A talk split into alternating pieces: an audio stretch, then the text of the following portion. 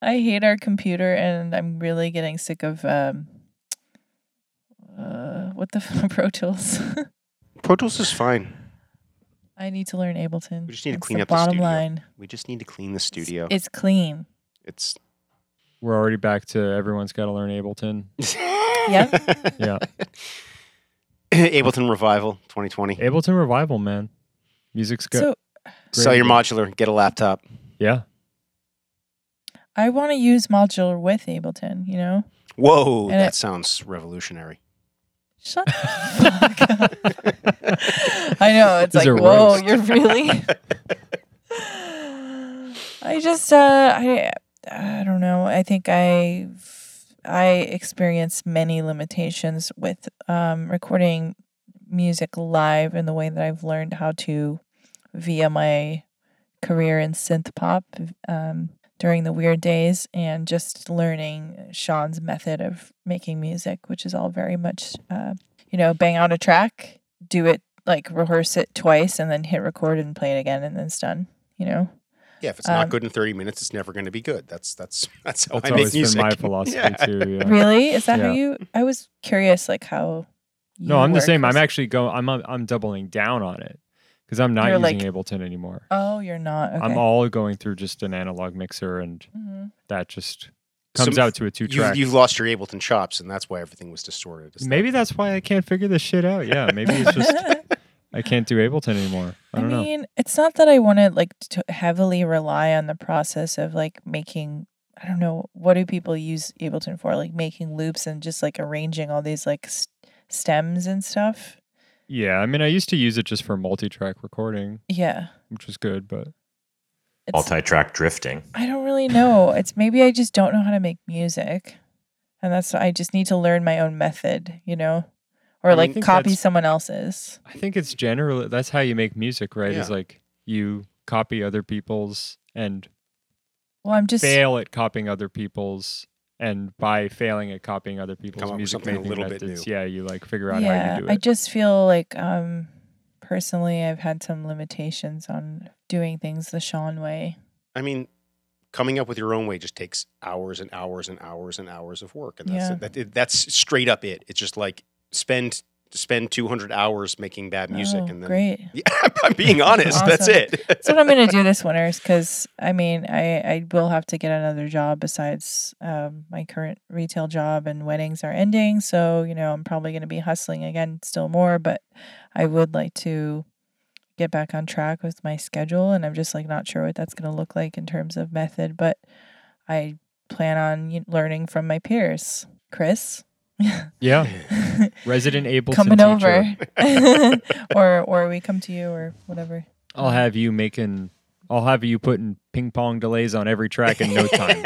sick i'm here for it i, I don't know like i, I don't want to just copy someone's method but i do need some help because it's just been a while since i've attempted something and i was just really disappointed in different. whatever i was doing before and i'm just like throw it all in the trash s- you know yeah, yeah. that kind of moment you know Throwing stuff in the trash is good. That's the best like music making tip I can give. really Well, yeah, it's like kind of like Sean, what you were saying. It's like, you know, if something's bad, then like you can either spend months trying to make it good or just throw it out and wake up the next day and try And to make do another something thing. different Yeah. and start from scratch. Um, yeah I This mean, that, is- that, that, that's what works for me. And I- Yeah. like, I, I totally get that that doesn't work for everyone. People yeah, have some their own people process. Mm-hmm. some people make amazing music by taking something and just working on it for months. Yeah, D- D- Doug Lee, amazing. He puts out like one track every four years because he spends four years like obsessing over little details. hmm that's cool though Um, Yeah. I don't I don't- have the patience for. I'm I'm lazy. Is really what it comes down to. I'm really lazy. Well, no, it's it's it's it's it's like a it's re- it's it's how much work it takes to get something a little bit better. Yeah. I just want You know? whatever music I happen to release to have like a lasting impact, and that's why I get very obsessive about it. That's why I was Um so obsessive, and I r- laid down the law with the first like f- further reductions thing was because I was just like, nope, nope. Ah, I was like in super songwriter disciplinarian mode. But yeah, I mean, th- I- I'm talking about I'm I'm struggling mostly with my way of music making methods for dance oriented music and that kind of thing. I don't feel because I do have ambitions with songwriting stuff, and I'm really trying to return to that as well. Um, I want to make some more chill, spaced out psychedelic love songs and etc. and revive some of my old projects. Um, but I mean, in- just in terms of, I don't personally know how to make music, dance music by myself Mm-hmm. yet. It just doesn't sound good. Mm, Or maybe, maybe I've like Or maybe it made like sounds- two tracks and that's it. right. I, I mean, have you sent it to other people? Yeah. Okay. Do they say it doesn't sound good? They said Because I that feel like people tend to think that their stuff doesn't sound good, but then it just doesn't sound like everything else, but it actually sounds great. That can definitely be the case. But sometimes things just I don't also remember sound what the good. feedback was. Maybe it was like, "Oh, you it seems incomplete" or something, and that bummed Mm. me out cuz I was like, "What else do I even add? Right, right, right. And how do I add to something that I recorded a year and a half ago?" Ableton. You know, I'm just like, "What?" What about Brain ex- loops. e- expanding the, the the the scope here a little bit? Like CZ, uh, how do you feel as a writer? Uh, like, uh, uh, how does your creative process sort of I mean, I correlate kind to what of we're talking about? I pretty much resonated with I think what you said earlier, Sean, that like you basically try and find someone whose style or approach speaks to you, and then you copy it and you do it badly for a long time, and then eventually you start getting a, a little bit better at it, and um, eventually you start to sort of figure out your own your own voice, and that's that's pretty much how the act of writing has been for me. Um, I started out just pretty much trying to copy all the writers that I loved. And so you have specific writers that you I mean, I would say Danielle the big Steele. one for me is probably David Foster Wallace, which is, okay. I guess, the uh, very cliche millennial answer. yeah. But th- his writing and style of writing spoke to me in such a like like a vivid way that I modeled that for a long time. And going back to some of my older writing, it's like it's so clear that I was basically trying to imitate his voice. And it's only in the past couple years, I think, I've become it's not even a confident like it's not even a confidence thing really it's just like i've just finally started to figure out what my own voice as a writer is and i'm branching out from there Yeah, so now you're David Foster Wallace, but writing about Nina Kravitz's cornrows. i mean that's pretty We're not much- talking about it. yeah We're not talking about it. Move on. Not a subject. that's pretty much it that we you nailed it speak on.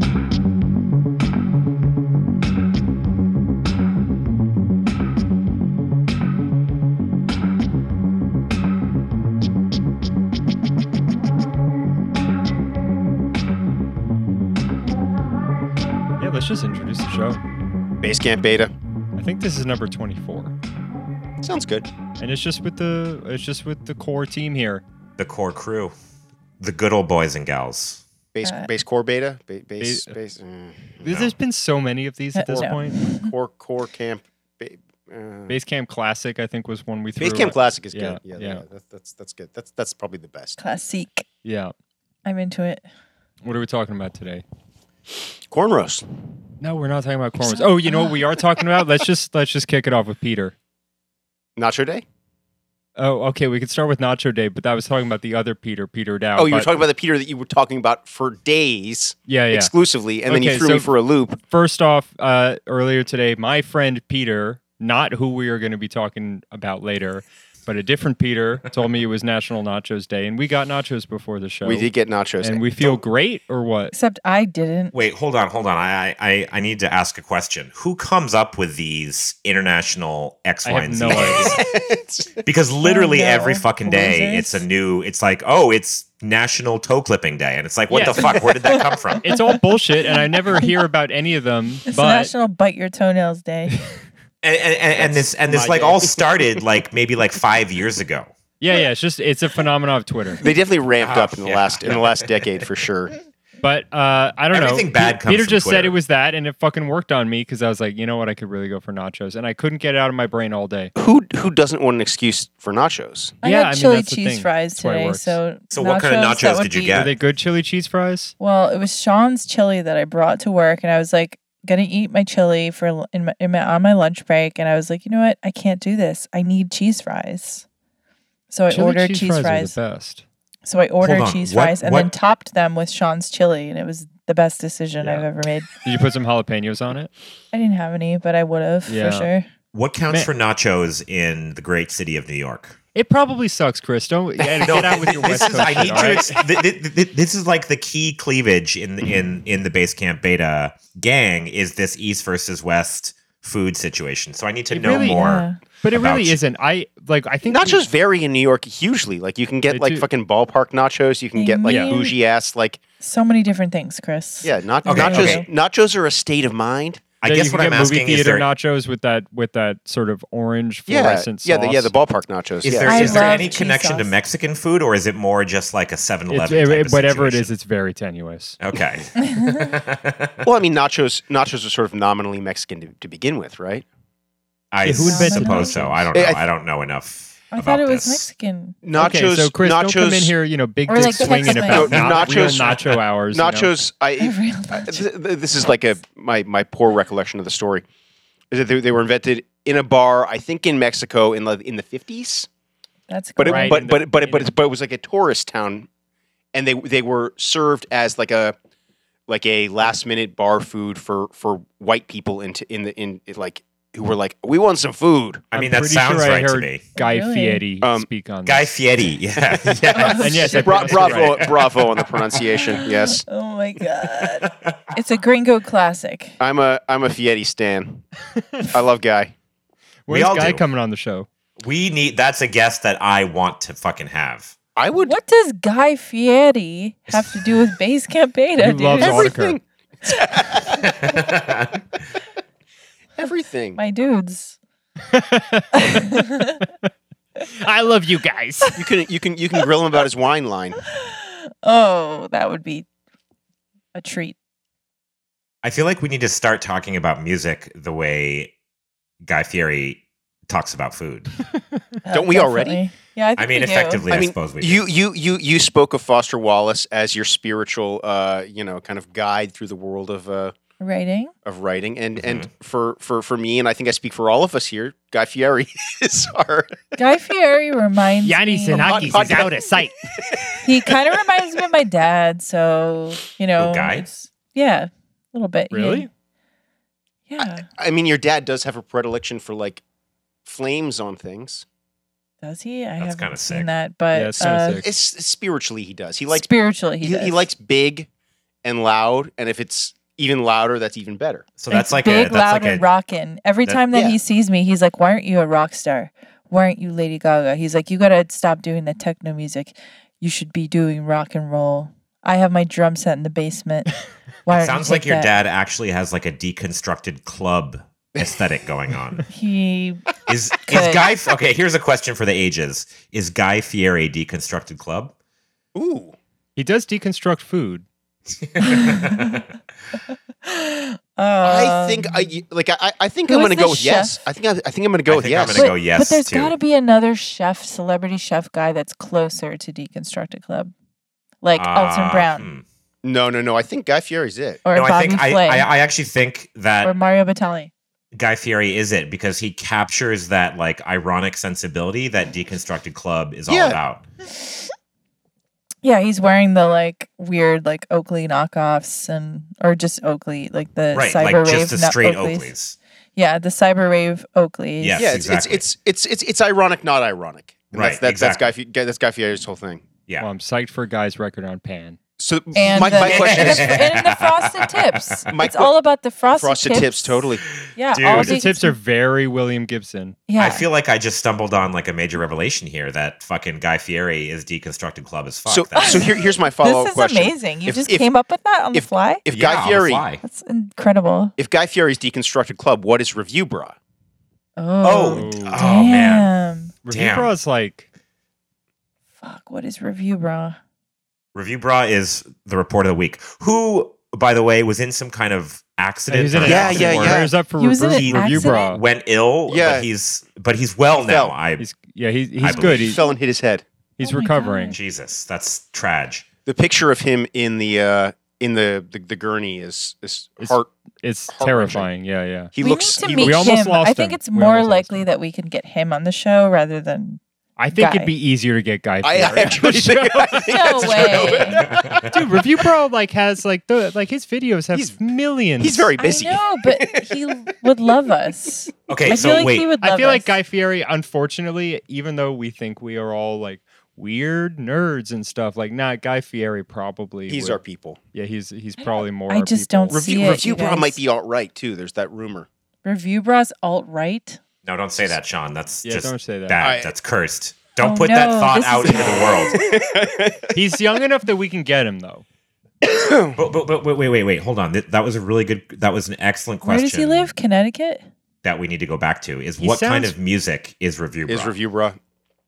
Rudy Because he's Broad the- just sounds like he's he's always sounded like he's from Long Island from me to me, especially in his old videos when he's like a real kid. Yeah, yeah. He sounds very Long Island. Yeah, he does.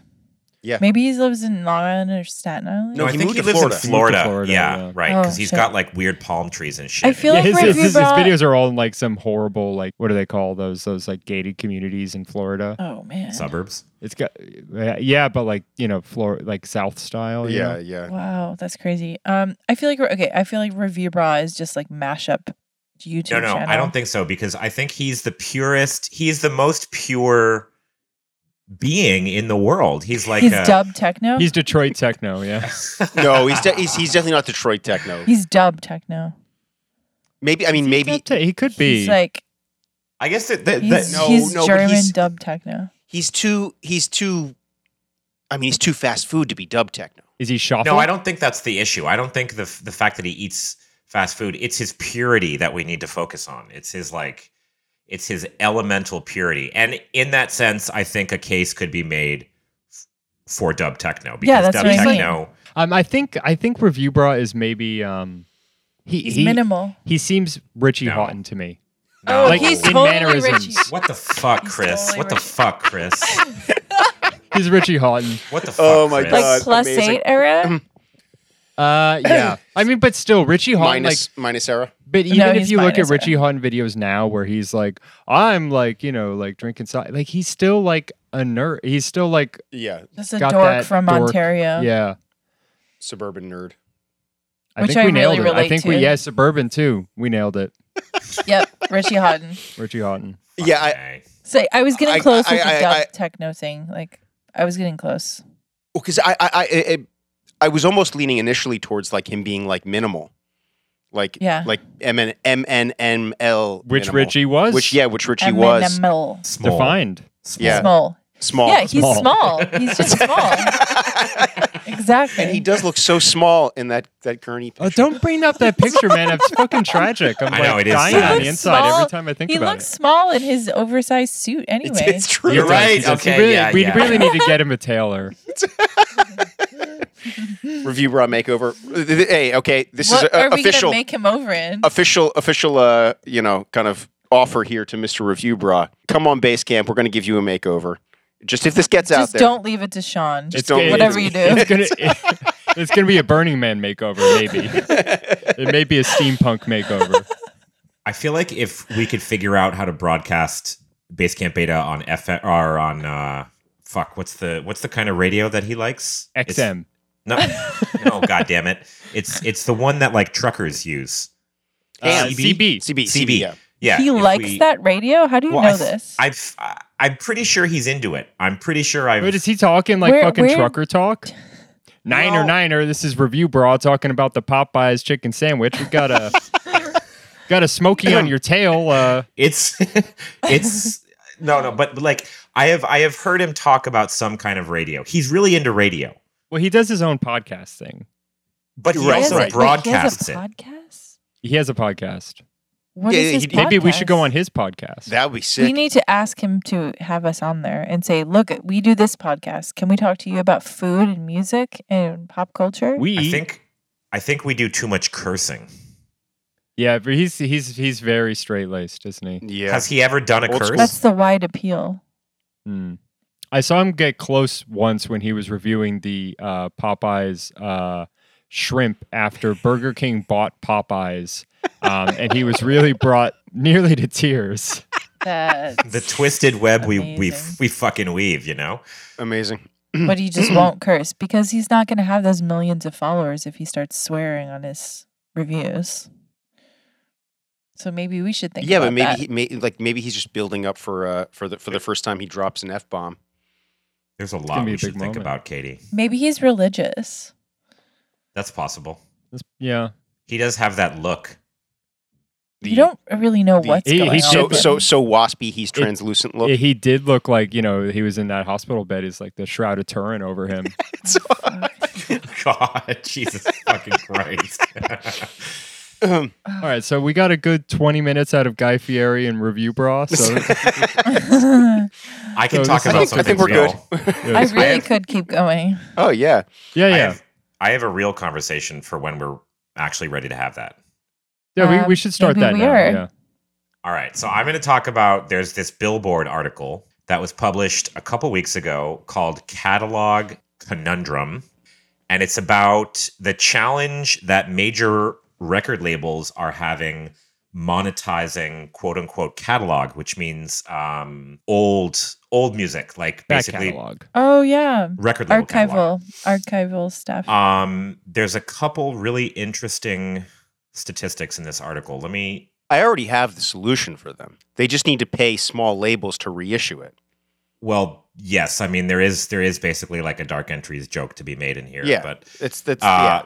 okay, so here's an excerpt from the article.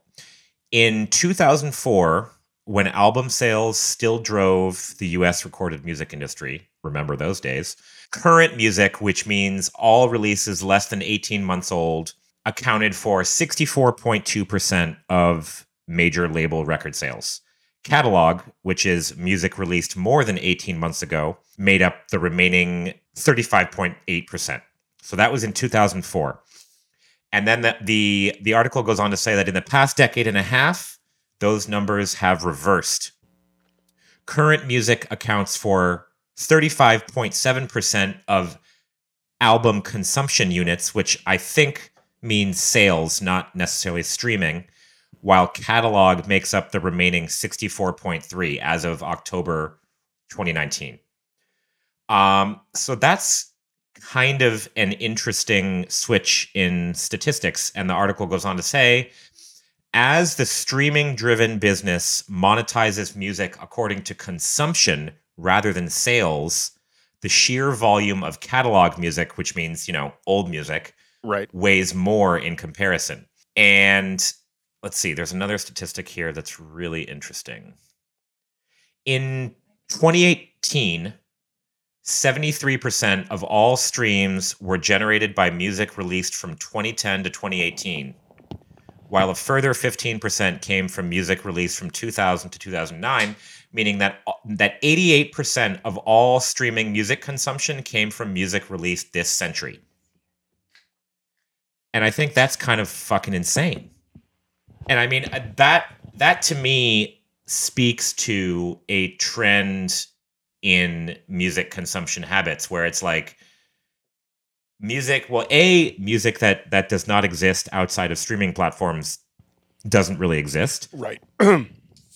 and that really speaks to i think the um the the phenomenon that all musicians have faced where when you release something by a week or two after its after its release date it's it's gone. it's gone it's gone It's not even that. It's like a week after it's announced. It's Yeah, gone. like right. it coming Yeah. out doesn't have anything. yeah Doesn't matter. So, and I mean, this kind of phenomenon has affected, you know, the quote unquote underground, quote unquote independent industry for a long time, but now it's hitting the major labels as well. And I think what we're seeing here is like a kind of like a total paradigm shift in the way that people listen to and consume music.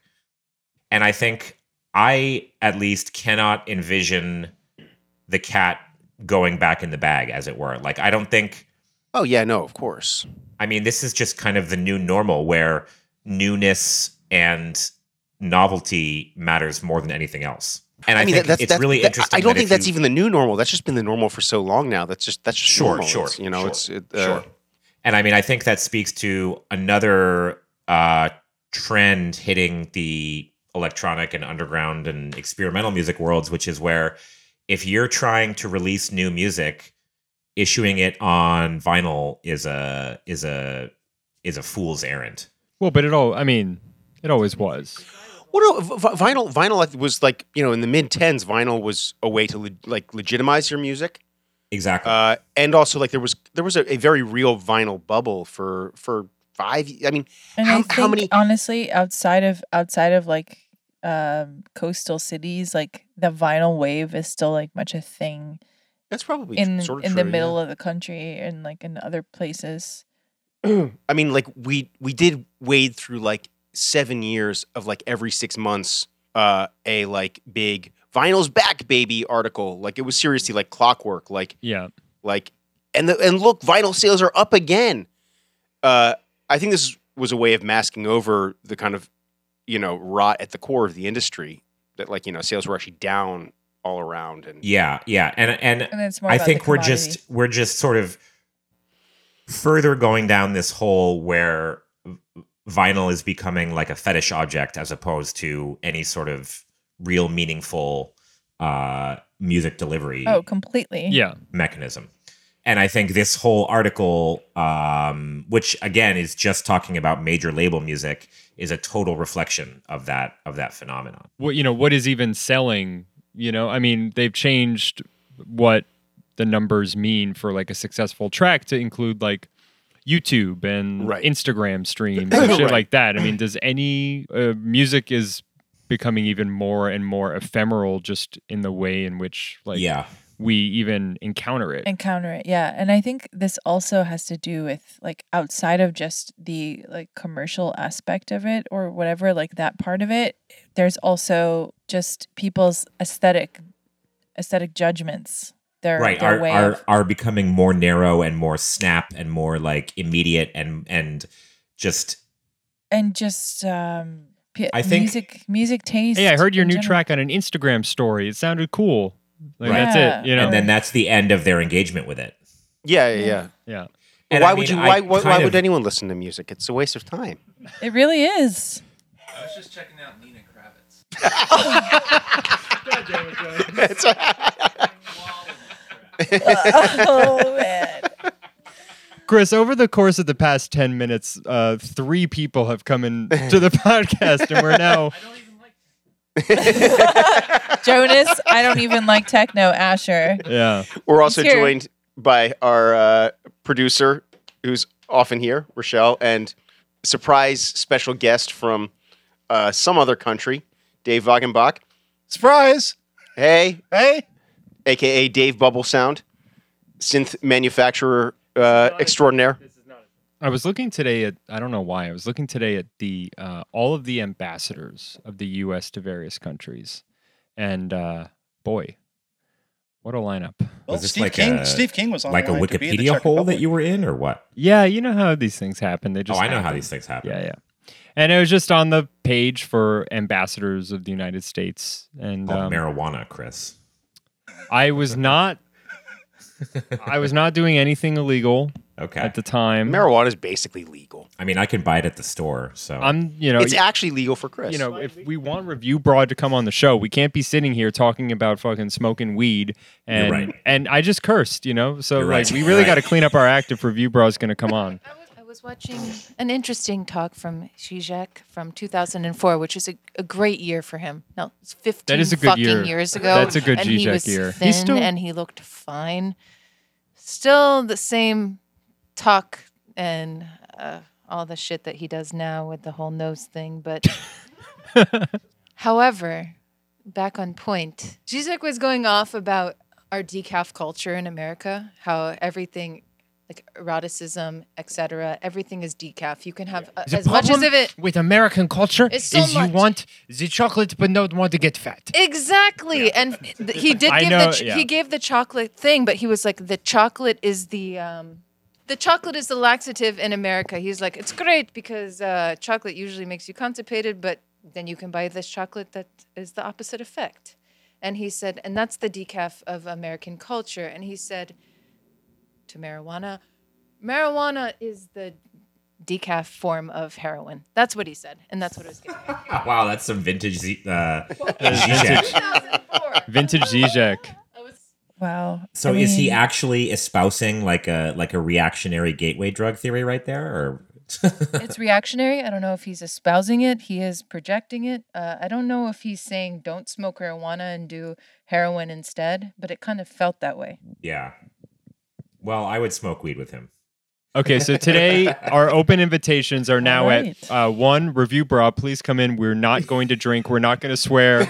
We're not going to do For you, And, We And we are and will- we're going to give you a makeover. and we'll give you a makeover. And two, uh, Zizek, come on. Uh, it's opium time. Uh, I mean, these are going to be two separate episodes, so it's fine. no, no, no. The same episode. No, same double header. Oh, I think it should really be the Okay. same episode. God, we would be a terrible influence. Review on Bra Review is not Bra. doing any drugs. No. We're not going to give him the drugs. No, you know he probably he probably yeah exactly he probably he probably he's getting a lot of shit from those Popeye sandwiches. Let me say. I had the Popeye. Do you sequence. realize Oh, you? the effects of? We were all talking of about it? review, bro, and you didn't bring up the fact that you Well, had I Pop- didn't. We, they, we Okay, move well, fast, we're bringing it move up now. fast. We're bringing it up now. Popeye's chicken sandwich is good. Okay, good. It's good. That's the Sean review. It's good. Yeah, It's good. I agree with Review Bra's review. It's good. yeah. It's real good. What Should- about Bojangles? It's Is- no Popeyes, isn't but isn't it better than Popeyes though? oh, I don't know. I like Popeyes better, but I'm no expert. I- Yeah, I, don't had know anything Bojangles about. when I was in Virginia. One of the two times I've been in Virginia, I had And? Bojangles. It was What's good. your review, bruh? It's good. review, bruh, bruh. It's good. Should we bring up the main topic for today? Talk about some tracks, or do, was or was an actual main topic? Well, kind of. We wanted to talk a little bit about our friend Peter. Oh, Can we talk Peter? Peter? Whoa. we got we got Yeah, we, ha- derailed. we haven't. Yeah, we haven't talked about Peter. And like, there was a lost episode of Basecamp Beta where we did a deep dive into the life and times of, of one Peter Dow. Um, but boy, is he back! And uh, I mean, all I can say is that I spent several hours today after you told me that Peter said it was National Nacho Day. I spent like five hours today thinking Peter Dow told, Yeah. tweeted about how it's National Nacho it Day. was not Peter Dow. It was. It was. it Oh, I was, a so dis- different. I- Peter. I, mean, i i love Peter Pearson as a dear friend. I absolutely love him. Great that he told you it was National Nacho Day because we got to eat some nachos. But I was a little disappointed to, to realize that it wasn't Peter Dow. But you talking haven't been about that nachos. disappointed because every day has been a new fucking corner for Peter Dow. Wait, who is Peter Dow? Can we Peter clarify Dow, that? yeah, we should we should introduce for anyone who doesn't know Peter. 'Cause I barely Peter do. Peter Dow um, was a instrumental. I mean, he's still a musician um, who wa played keys and flute on a lot of New Groove records. Um, he was like a- an Oh, yeah. assistant producer on a lot of New Groove records, an engineer, and he was just like a keys guy. So any New Groove record that you know with some keys on it or like Noodly a solos. flute, noodly flute thing, that's Peter Dow. Oh yeah. He went on Oh, to sick. go um, in the early '90s. Uh, you know, he was playing on bigger and bigger records. I thought he was on a bunch of like stri- like uh s- strictly rhythm too. Strictly right? rhythm stuff too. Yeah, I mean that's when he was getting bigger and bigger. And then he had a group, like a kind of super group, uh, with It's, it was his then wife. it was his Vanessa. then wife. Yeah, called the Dow. And Great they- name. Yeah, and they made just kind of like commercial house. oh yeah, commercial Straight house up. record. Yeah. It was on Columbia. Okay, yeah. Flash 20 forward years. 20 years. And uh, let's just go, let's just jump to 2016. Peter Dow was one of Hillary Clinton's major advisors. We, he, b- b- I mean, before that, he was a Wait, political what? blogger. For he was a long political blogger for a long time, but then in. and she lost? In. in 2016, he, w- he was one of Hillary's uh, just Like biggest. he was like a like a campaign advisor, right? You'd time. like He, w- he was on the campaign. he was yeah. basically like he was going to be in like he had the job that meant that he was going to have like a leading pos- leading job at the White House How for did you the find this entire out? I'm Clinton just- presidency. I'm- He's a big character. I know, but like, how did you? So This is this is common knowledge on like the Twitter world. this is Yeah, I- common. Okay. Unfortunately, this is common knowledge on yeah, Twitter. yeah. in, in in lefty techno Twitter. yeah, where this you is- spend a lot of time making fun of, you know, Well, we used to make centrist we, campaigns. we used to make fun of Peter Dow, so we used to make fun of Peter Dow because basically in 2016 he would do shit like I mean very famously when Hillary Clinton like collapsed on like outside that 9/11 memorial people were just like wait what's going on it's like not that hot out today and Dow was like it was a sweltering 80 degrees in New York City like un like a- ask anyone it was unlivable and everyone was like you know that we're all in New York like we we feel the same weather. Um, and when Hillary lost, he kind of went a little postal, screaming about Bernie Bros, how they lost the election. Just said like, you know, he was like basically Hillary Clinton defender number one, and would just like go to death for Hillary Clinton, and would just like spend all his time fighting like rose emoji people on Twitter Why? blocking people, all this. Fast forward to like earlier this year, and Dow is starting to say, huh, it's really weird that Democrats are like, that the DNC is kind of being hostile to Bernie because like he seems to have like a lot of really good ideas and have a lot of He's a energy. great candidate. And he's a really great candidate. And the Democrats seem to like, what's this? Like they Yeah, there, seem was, to. there was there was an article he wrote like six months ago or whatever. Yeah, where he for- was like like total about face. Like I know I criticized Bernie in the past, but really Democrats should be nicer to him because he's a good candidate. and now Well, it's at the duh. point where he's total Thanks for like, I fucking mean, it he, up. Full on. he tweeted the other day like uh, it- my favorite it was like you know when i used to see a ro- rose emoji it mean it meant i was going to be in a vicious battle now i see it as a sign of solidarity and friendship and he like also Okay. tweeted like uh, you know he and his wife's like you know his wife's like donations to bernie he's like full on and also you know like full on like hey the Demo- dnc kind of sucks Well, Yeah, I guess yeah. there's hope in that case. I just wanted to introduce Peter Dow to any of our listeners who don't know him because, I mean, from New Groove to, you know, nearly the presidency, losing it and going kind of crazy, and then coming around to see the light on politics and, and see the light on our. From our- new groove to old groove to fresh groove. Yeah, that works too. Okay.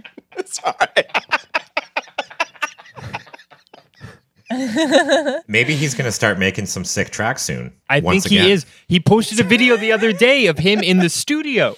Oh, really? Yeah, he You was know like it's brewing. he was like I'm always I'm always playing around and dude like if we can get cuz he was like instrumental to that Bobby Condors 12 inch. You know, one of I think the best sort of deep house records ever The made. dee- Yeah, dee- it's Mason dee- Rucker. dee- dee- dee. That one. The well there's Yeah, uh, yeah. Dee dee dee dee dee dee. Yes, dee, dee, yes, dee, that's dee. ner- nervous acid's acid. on it, but yeah, the poem and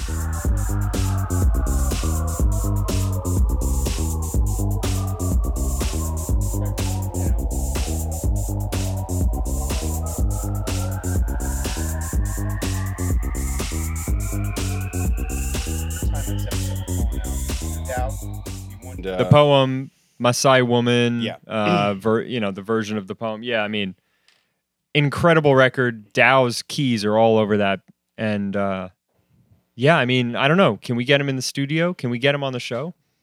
uh, y- thir- third third time in this episode we're calling out Peter Dow. We want you on Basecamp if you hear this. Okay, and the, and the thing for Peter is We're gonna dude, send it to all of them. we're at a synth shop. Like we got an E Ensonic ESQ1 over there right now, and you can be playing all the keys you want. It's like moth to a flame, man. Exactly. we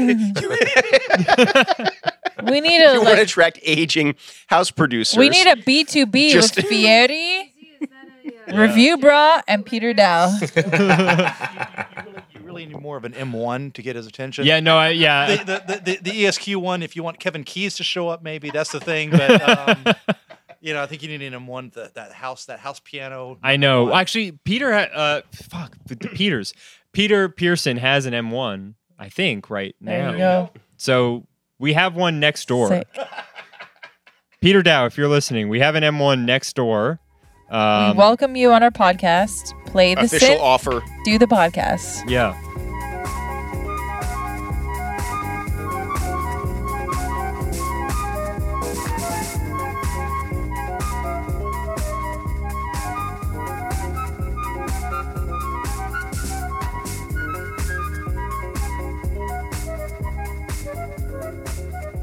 Dude, if we, I, I, I mean, I said this when we started the podcast that my only dream is to get Peter Dow You on the did. podcast. Well, And I if we think it could might make- happen this time. I think if it, I think if it It's been happens, almost a year. You got to add him. I do, yeah. Um, Should I think talk- we could do it. I think we can do it. I think we can make it happen. I Yeah, think we let's can do make it. it. happen too. We just make sure like What other podcast is he going to go on that makes more sense? There's no there's no better there's no podcast. better podcast. It's either us, or Joe, Rogan. and Joe Rogan, Joe Rogan, I can I can say with 95% confidence that Joe Rogan owns zero new group records. Yeah, what the fuck does he even listen to? butt rock. What does Joe Rogan listen to, Fish. Jonas? Joe, Tool, as you tool. know- It's obviously tool. Tool. He listened to Yeah, Tool. Yeah. Yeah. Oh, what a tool. We already we, I think we already talked about It this. probably- Only tools listen to Tool. Tool is Does he li- a really shitty. Okay, rock Joe and Rogan roll probably still version. listens to Three Doors Down. version. Maynard James Keenan is like a like a like a borderline alt right, like sort of druggy, sleazy. Ew. I can totally Dude. believe everything. Men's rights, yeah. Yeah. Hmm. Ugh. Man, yeah, yeah, yeah, yeah. Big fan of Iron John, I'm sure. Get the fuck over it. Wait, so is this the lead guy of Tool? Yeah. Ugh. You call your band Tool. You're just telling it like it is. Yeah, you yeah. know? You've already you've already lost. Yeah. You've already lost. Truth in advertising. Yeah. Yeah. Fucking for real. Uh, do we want to talk about some tracks? Do we want to talk about music we like? Yeah, I think this is a great segue to talk about Giannis fucking Xenakis. I have actually okay. I don't know if I've ever actually listened to any Xenakis. This is very sad. I don't think anyone e- except Chris has. I've Oh. listened to Xenakis. That's no that, that there's no way. I used, I used to own his 2600, and if it weren't for Xenakis' 2600, the ULFO wouldn't have been made. Wow. That's right. So there's that. Damn. That's pretty great. But can I just, just segue into or uh, just summarize how that was made into that module? Uh, or- Phil Scirocco, the sort of Uber ARP tech, uh, su- super modified 2600, and he changed the two LFO. He, he he changed the LFOs to work at 15 and 30 minute cycles, and you could have them cross modulating each other to get these two and three hour long LFO cycles going with it. oh wow! And so that really informed my idea of what an LFO should be like. So when I right, so made it's an elongated sort of thing. it's super long. Yeah. And so when I started playing around with an LFO, I wanted to shoot for like 15 to 30 minutes and I ended up with 2 hours and said this is a pretty this is this is a good place to be. And um, and you, you give it negative voltage and it'll go for a week. I go for a week. It'll go for a week. So that's that's that's kind of how he's in a very not related way at all responsible for me. That's cool. And um, I bet he's not sitting around talking about bubble sound too much though. He's He's not, dead. not- see, that's probably He's that's, rolling over in his Zanakis would grave. be rolling around in his grave right now. I think he had a two-hour cycle. yeah, had a two hours. one. One would Very hope. good. Very good. Very good.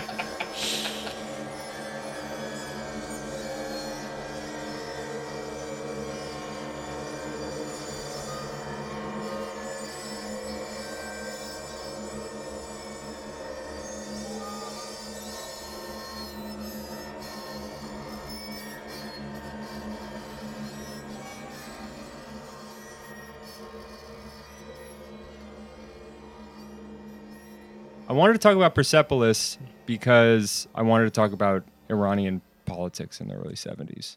Because the piece was commissioned by the Shah, who at the, at the time uh, was the Shah of Iran after an election in 1953 had brought a populist to the government to nationalize the oil that um, Prime Minister Mossadegh was overthrown by the CIA in a coup that reinstalled the Shah. I mean, he was already the Shah, but he had, his power had been diminished, and now this reinstalled him as the sort of leader. And he was um, just a rich kid who, like, grew up always was going to be the Shah of Iran, and uh, just kind of started.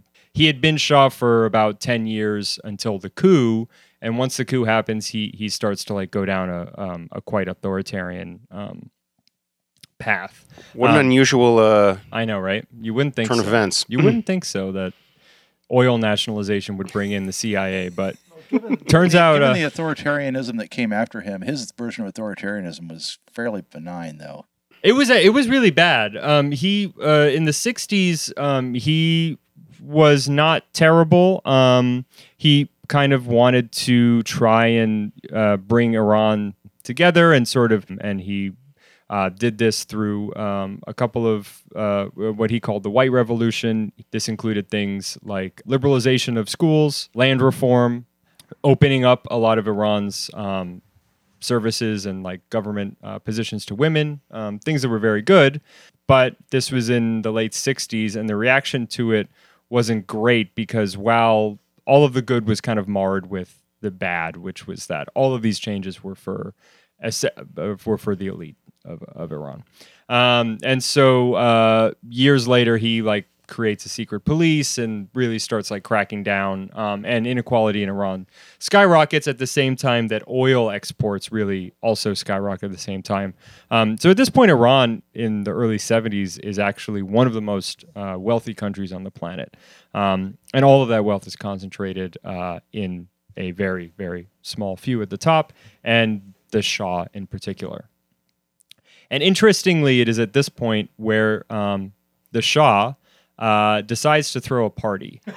um, and he decides to throw a party to commemorate the 2,500th anniversary of Iran.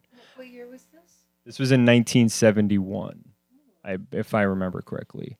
He says that Iran was founded uh, 2,500 years ago. The math is a bit hazy, but um, by uh, Dar- this day. by yeah, by uh, and he decides to have this big party and invites all world leaders. Um, he invites Nixon, but Nixon spe- sent Spiro Agnew instead.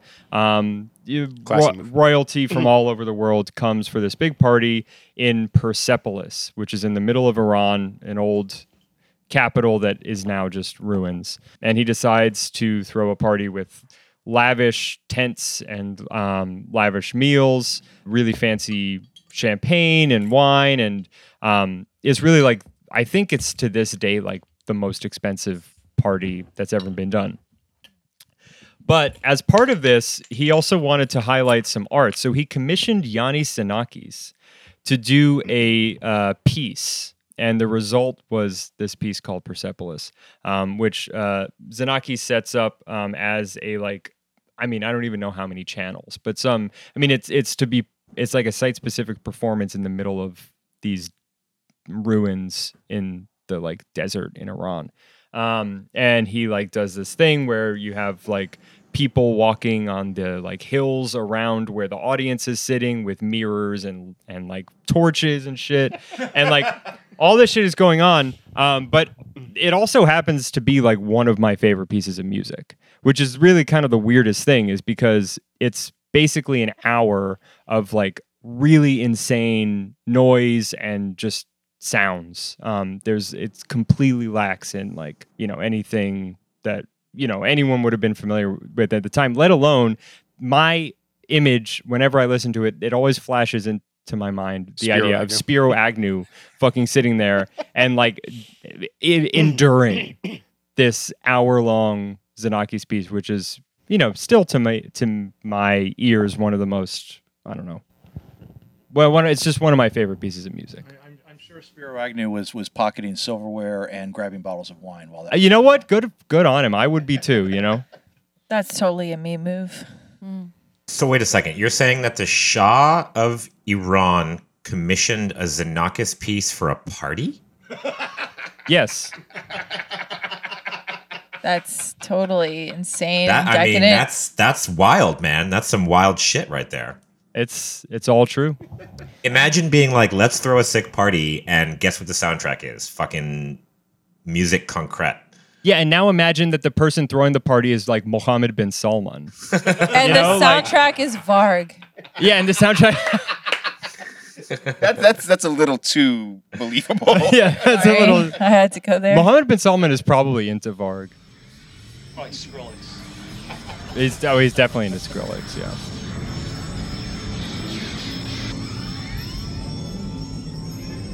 That's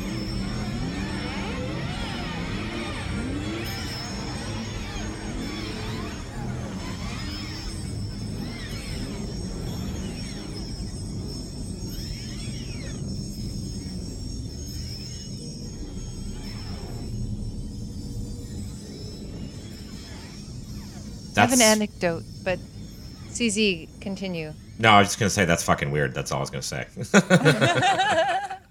I have a personal history anecdote when it comes to the Shah of Iran and the Shah of Iran's son. Like, this is unwritten history, but this is shit right here. Um, so, flash forward five years from 1971 to 1976, when this text called uh, The Crash of 79 was written by Paul Erdmann.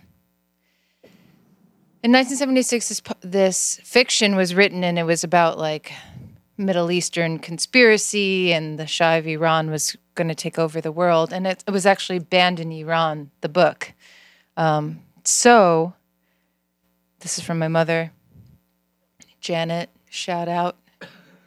Shout out to Shout out to Janet. On the Janet. beach of Cannes, 1976, Shah of Iran's son was there, and she had the book, which was had recently been banned in, in Iran, um, The Crash of 79.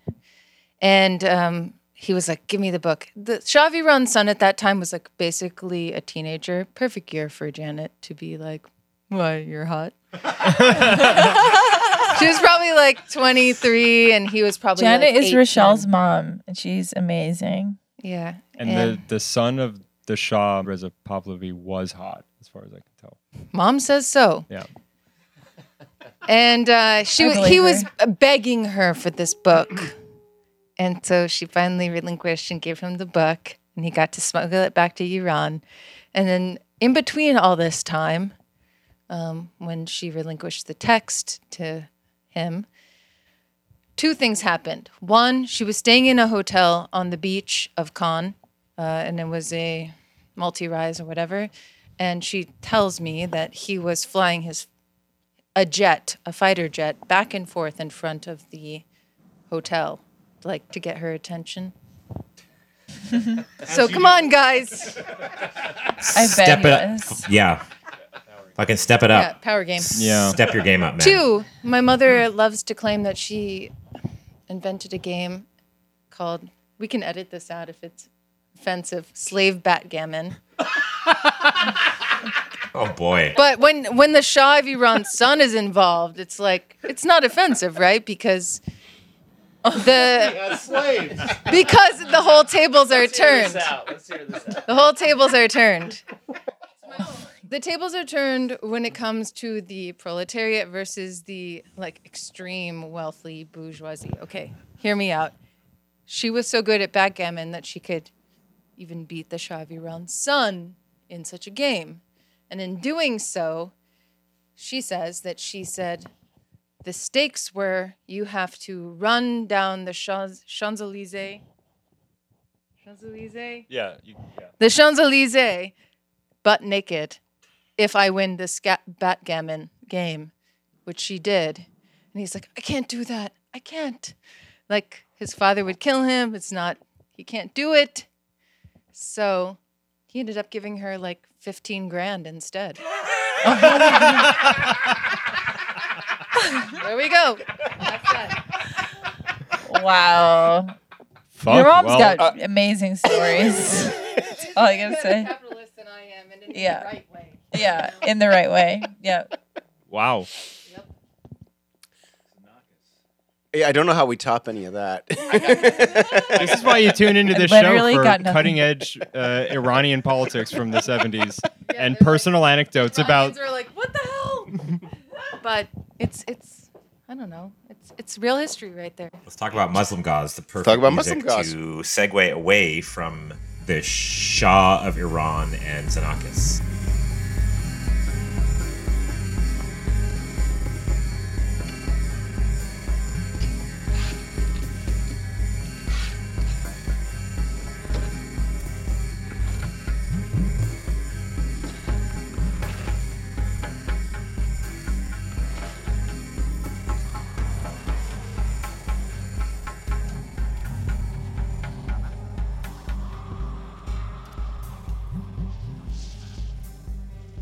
Uh, I'm surprised we haven't talked about Muslim Yeah, Gauze I- yet I on am this too. it's pretty podcast. crazy. Yeah.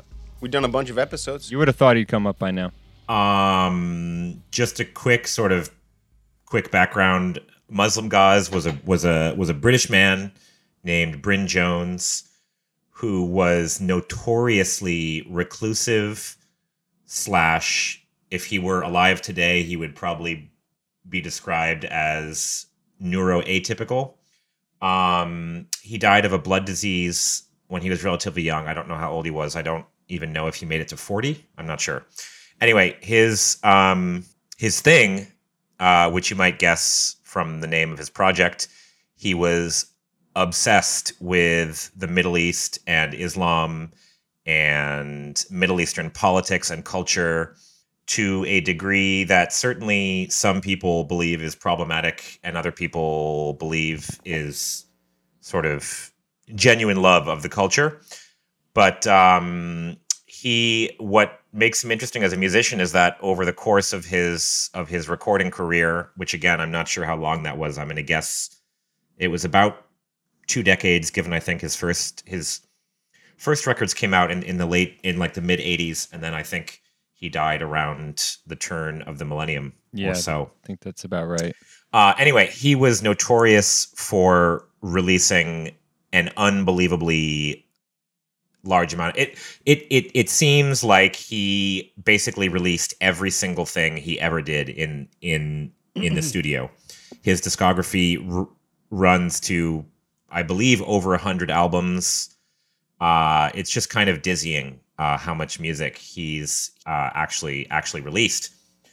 And I want to talk about my probably my favorite or one of my favorite. I have a complicated relationship with his music because there's just so much of it that just on a purely like statistical level, uh, a lot of it is not great.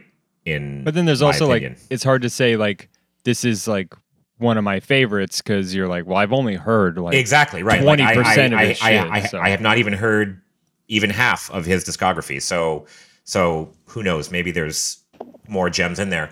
But the one that I want to talk about is called Mullah Saeed, which Yeah. was a record he did in 1998, which is when he was working with the Dutch label Stahlplaat. And they did like a, actually, which is kind of interesting when you think about it. In the mid 90s, they released or they, they, they, they offered like a subscription service where you could pay a annual subscription fee to Stahlplaat and you would get installments of the Muslim Gauze albums as like like as soon as they came out which now in, in the context of the present day music industry seems weirdly forward thinking because that's how much how how things seem to be going towards sort of subscription and um yeah, patron based models. And uh, what makes his music really interesting is that uh, even though all of it is themed around Islam and Middle Eastern culture, there's a huge range of sounds that he's worked with. Um, some of his music really noisy, some of it's really like harsh and very dissonant. Some of it's very dancey, very upbeat, almost uh, like approaching drum and bass and like weird kind of down tempo sounds. And my favorite Muslim Gauze records tend to be where he goes in like a very ambient kind of um, almost spiritual, very like introspective mood. And that's what Mullah Saeed is all about. There's only five, I think there's five tracks on the album, six tracks. And actually, two of the tracks bear the same title. So he's he does that a lot. He, He- will yes. like remix himself and just kind of like do retakes is kind of what it sounds like. You know, Exactly. He would kind of like re edit or revise or just kind of like almost do like do overs of sometimes even the same track on the same record. And I should pick up that technique. That I think sounds- it's sick because That's I really cool. I love artists like Mm. that, especially like someone who also does that a lot in a very different context is someone like Vladislav Delay. Um, mm, And I've always loved that because I feel like as artists, we're always feeling like we need to do different, like every single thing we need to do needs to be like completely different. Um, Mm-hmm. We can never retreat anything. But I love listening to artists like Muslim Gauze, who's like, whole discography is like kind of through a kaleidoscope, you know? yeah, yeah, and like like all, all- like almost every single one of his albums is is exploring the same theme, like the same concepts, the same like like the same atmospheres. And um Mullah Saeed is just it's absolutely I think one of his most beautiful releases. It's just it's r- r- really kind of like uh simplistic. There's there's like um some very pulsing electronic drums which are are up tempo. The whole album runs about 140 beats per minute, but it's not really dance music. And on top of those drums are um, sort of looping samples of Middle Eastern string instruments. I'm not going to claim to know which exact one he is he is sampling. And then there's just this really beautiful like intermittent hand percussion drumming that kind of comes in and out mixed in with these snippets of conversations or speeches from different Middle Eastern cultures.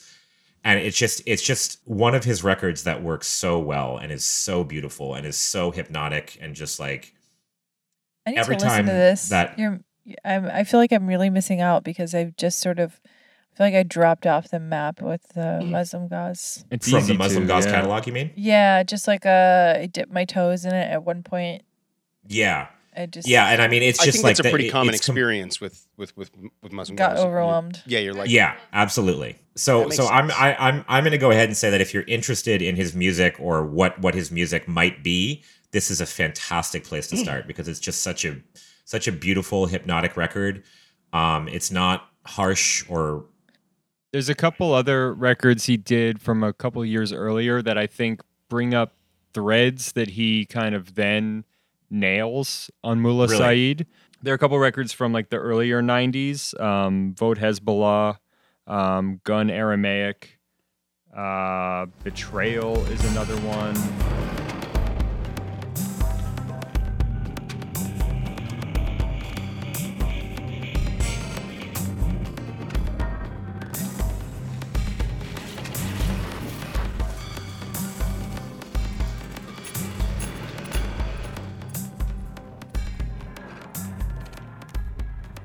Veiled Sisters. They're, they're all like from kind of the same era and it's a lot of music, Okay. but he like. by the tho- same era. You mean you mean the same four days? Yeah, basically. Yeah, Yeah, yeah. they're probably all recorded in you know over the course of like two weeks.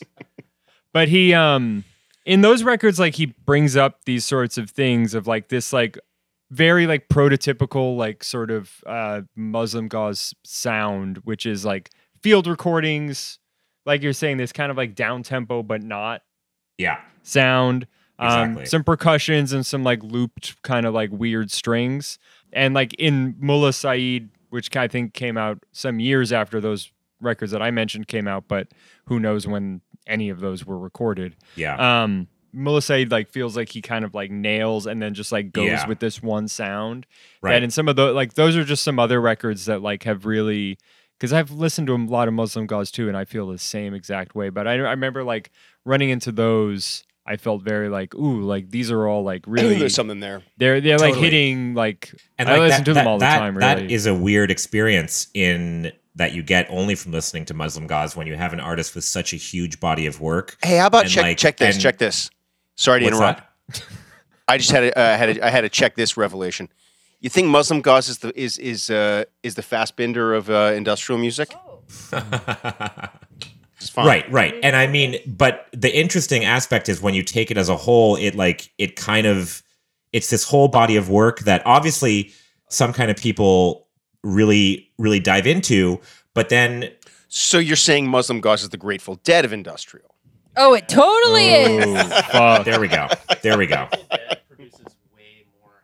It's just an interesting sort of contrasting feeling when you when when you stumble upon a work by an artist like this who is so prolific when you w- w- when you finally land on something where you're like, "Oh my god, this is this is fucking amazing." One thing I really like is yeah, like I've always found his like really early stuff to be just like a very Perfunctory industrial. middling version of like a lot of other stuff that was going on at the time that was sort of way more interesting. Um, but I think that's the cool thing is that he made so much like pretty much I mean as far as I can tell all of his work public though who the fuck knows. Um, but It's yeah, just sounding like a rationalization for liking him that does mirror what a lot of deadheads I know say. maybe Where that, where that where that the appeal is almost based well the appeal or I, on the it's based on the the intricacy of the of the kind of artist's lexicon. No, I think I mean well, That- I for me the i- appeal of Muslim Gauze is that I think his good records are really Uh, good. Genuinely good. yeah, I, I I really enjoy listening. It kind of sounds like, to me, what you're talking about reminds me a lot of Jandik. Do you know Jandik? Yeah, yeah, yeah. exactly. We've talked about it 100%, before. 100%. Yeah. Representing Houston. I was going to talk about Curly Axe Breaker. Curly's great.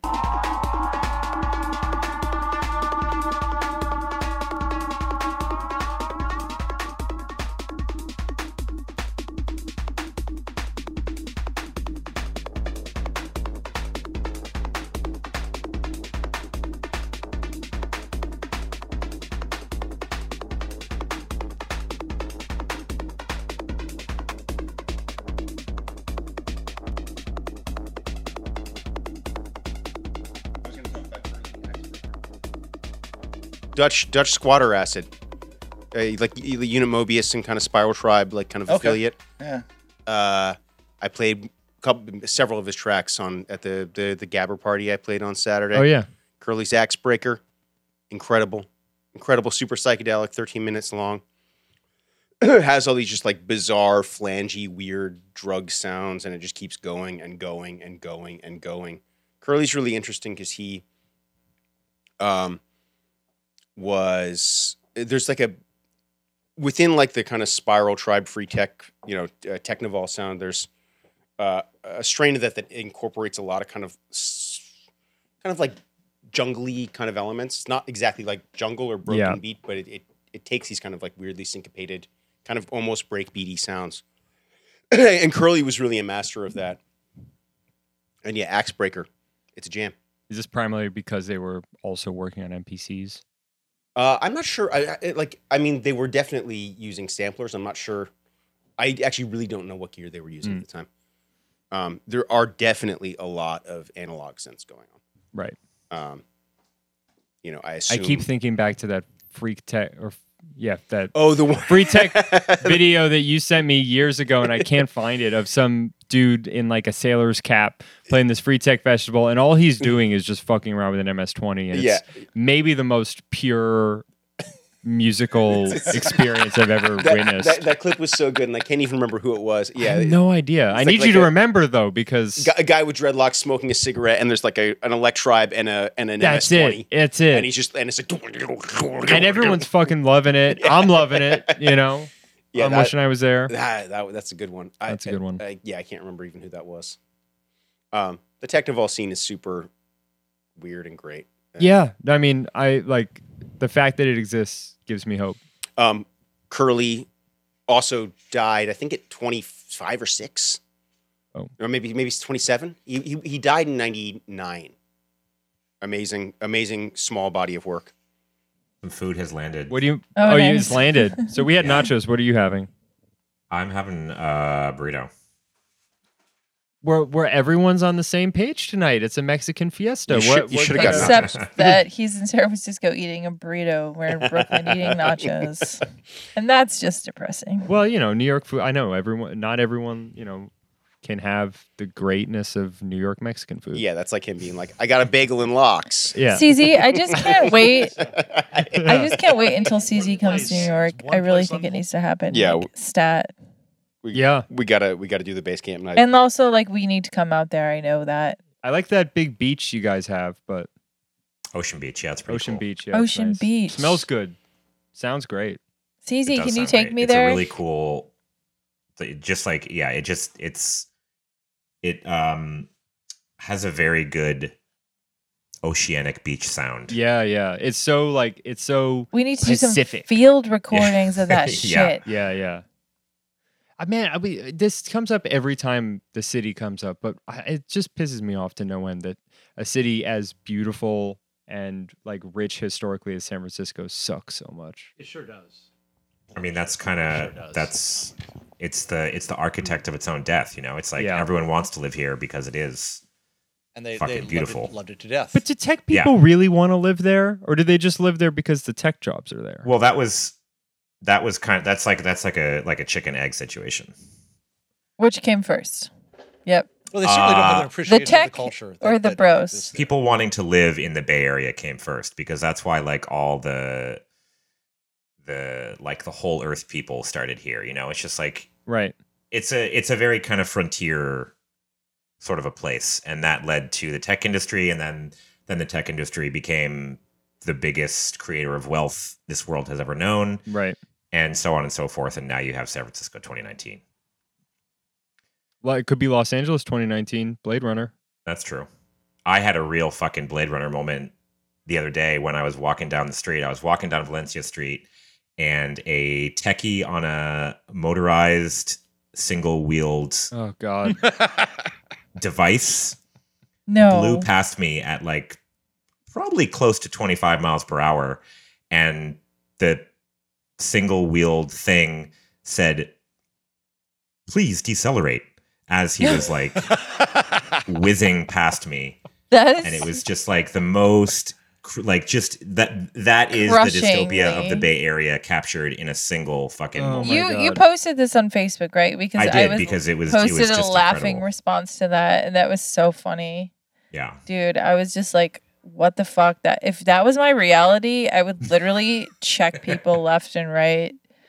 the first time I saw one of those, I was I was flying from San Francisco to L.A. and I was just I got to the airport too early because I'm I am a dad at heart, and uh, It's true. it's true, y'all. and I was sitting at the gate, and I just, I was just, I just was on power save mode, you know, where I'm like, I'm not doing anything. I'm just kind of looking around and not really thinking. I'm just sitting, like nothing's going on. Just, I observed this person who, like, like, are they walking? No, no, no. They're like moving very fast, but they're not walking. Zooming down, They have you know, Zoom shoes. zooming yeah zooming through the terminal or whatever and pulls up to the gate and i realize he's on this like weird wheel thing and at this point like hoverboards were just Hovercraft. kind of starting to Yeah. be a thing and i was like what is this but it looked different and he just like pulled up to the thing and he looked like you know the typical like 25 with like a Uniqlo vest on in a down vest on and like you know whatever the you know you know the outfit oh yeah and he like pulled up to like, you know, the gate, said something to the woman working at the counter and clearly rubbed her the wrong way. And then he just like turned around and like zoomed off. and I just sat there like, what's Shut going on? Like, is this San Francisco? That's Fuck. awful.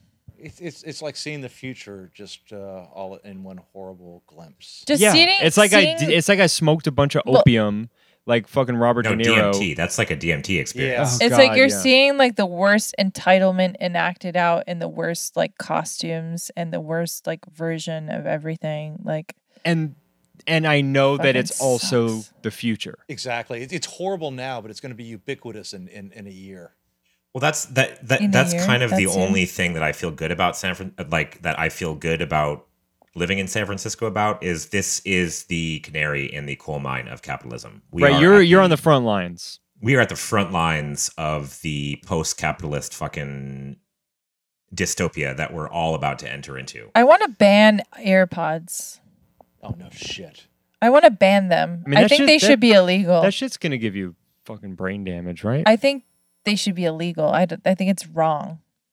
I just think it's wrong. Well, it's, it, it should be wrong that you've got $150 to throw away on some s- on, on disposable electronics that are, are are going to if you don't lose them in 6 months, they're going to break in 9 and you're Yeah. gonna, and you're going to keep throwing money It's at so shitty fucking, headphones Stupid. that just proclaim to the world, I've got too much money in my pocket right now. I got too much money, but you know what? They allow me to be sleek on the street. but uh, on the other Surprising hand- on the with other hand, Dave, they do the electronics manufacturer, that it comes back to shitty beta. yeah, electronics. please let's let's talk Shitty about it disposable. because guess what? That's that's very real and that's fucking. My MacBooks keep fucking breaking, and I just want to do all my computing on my Surge. But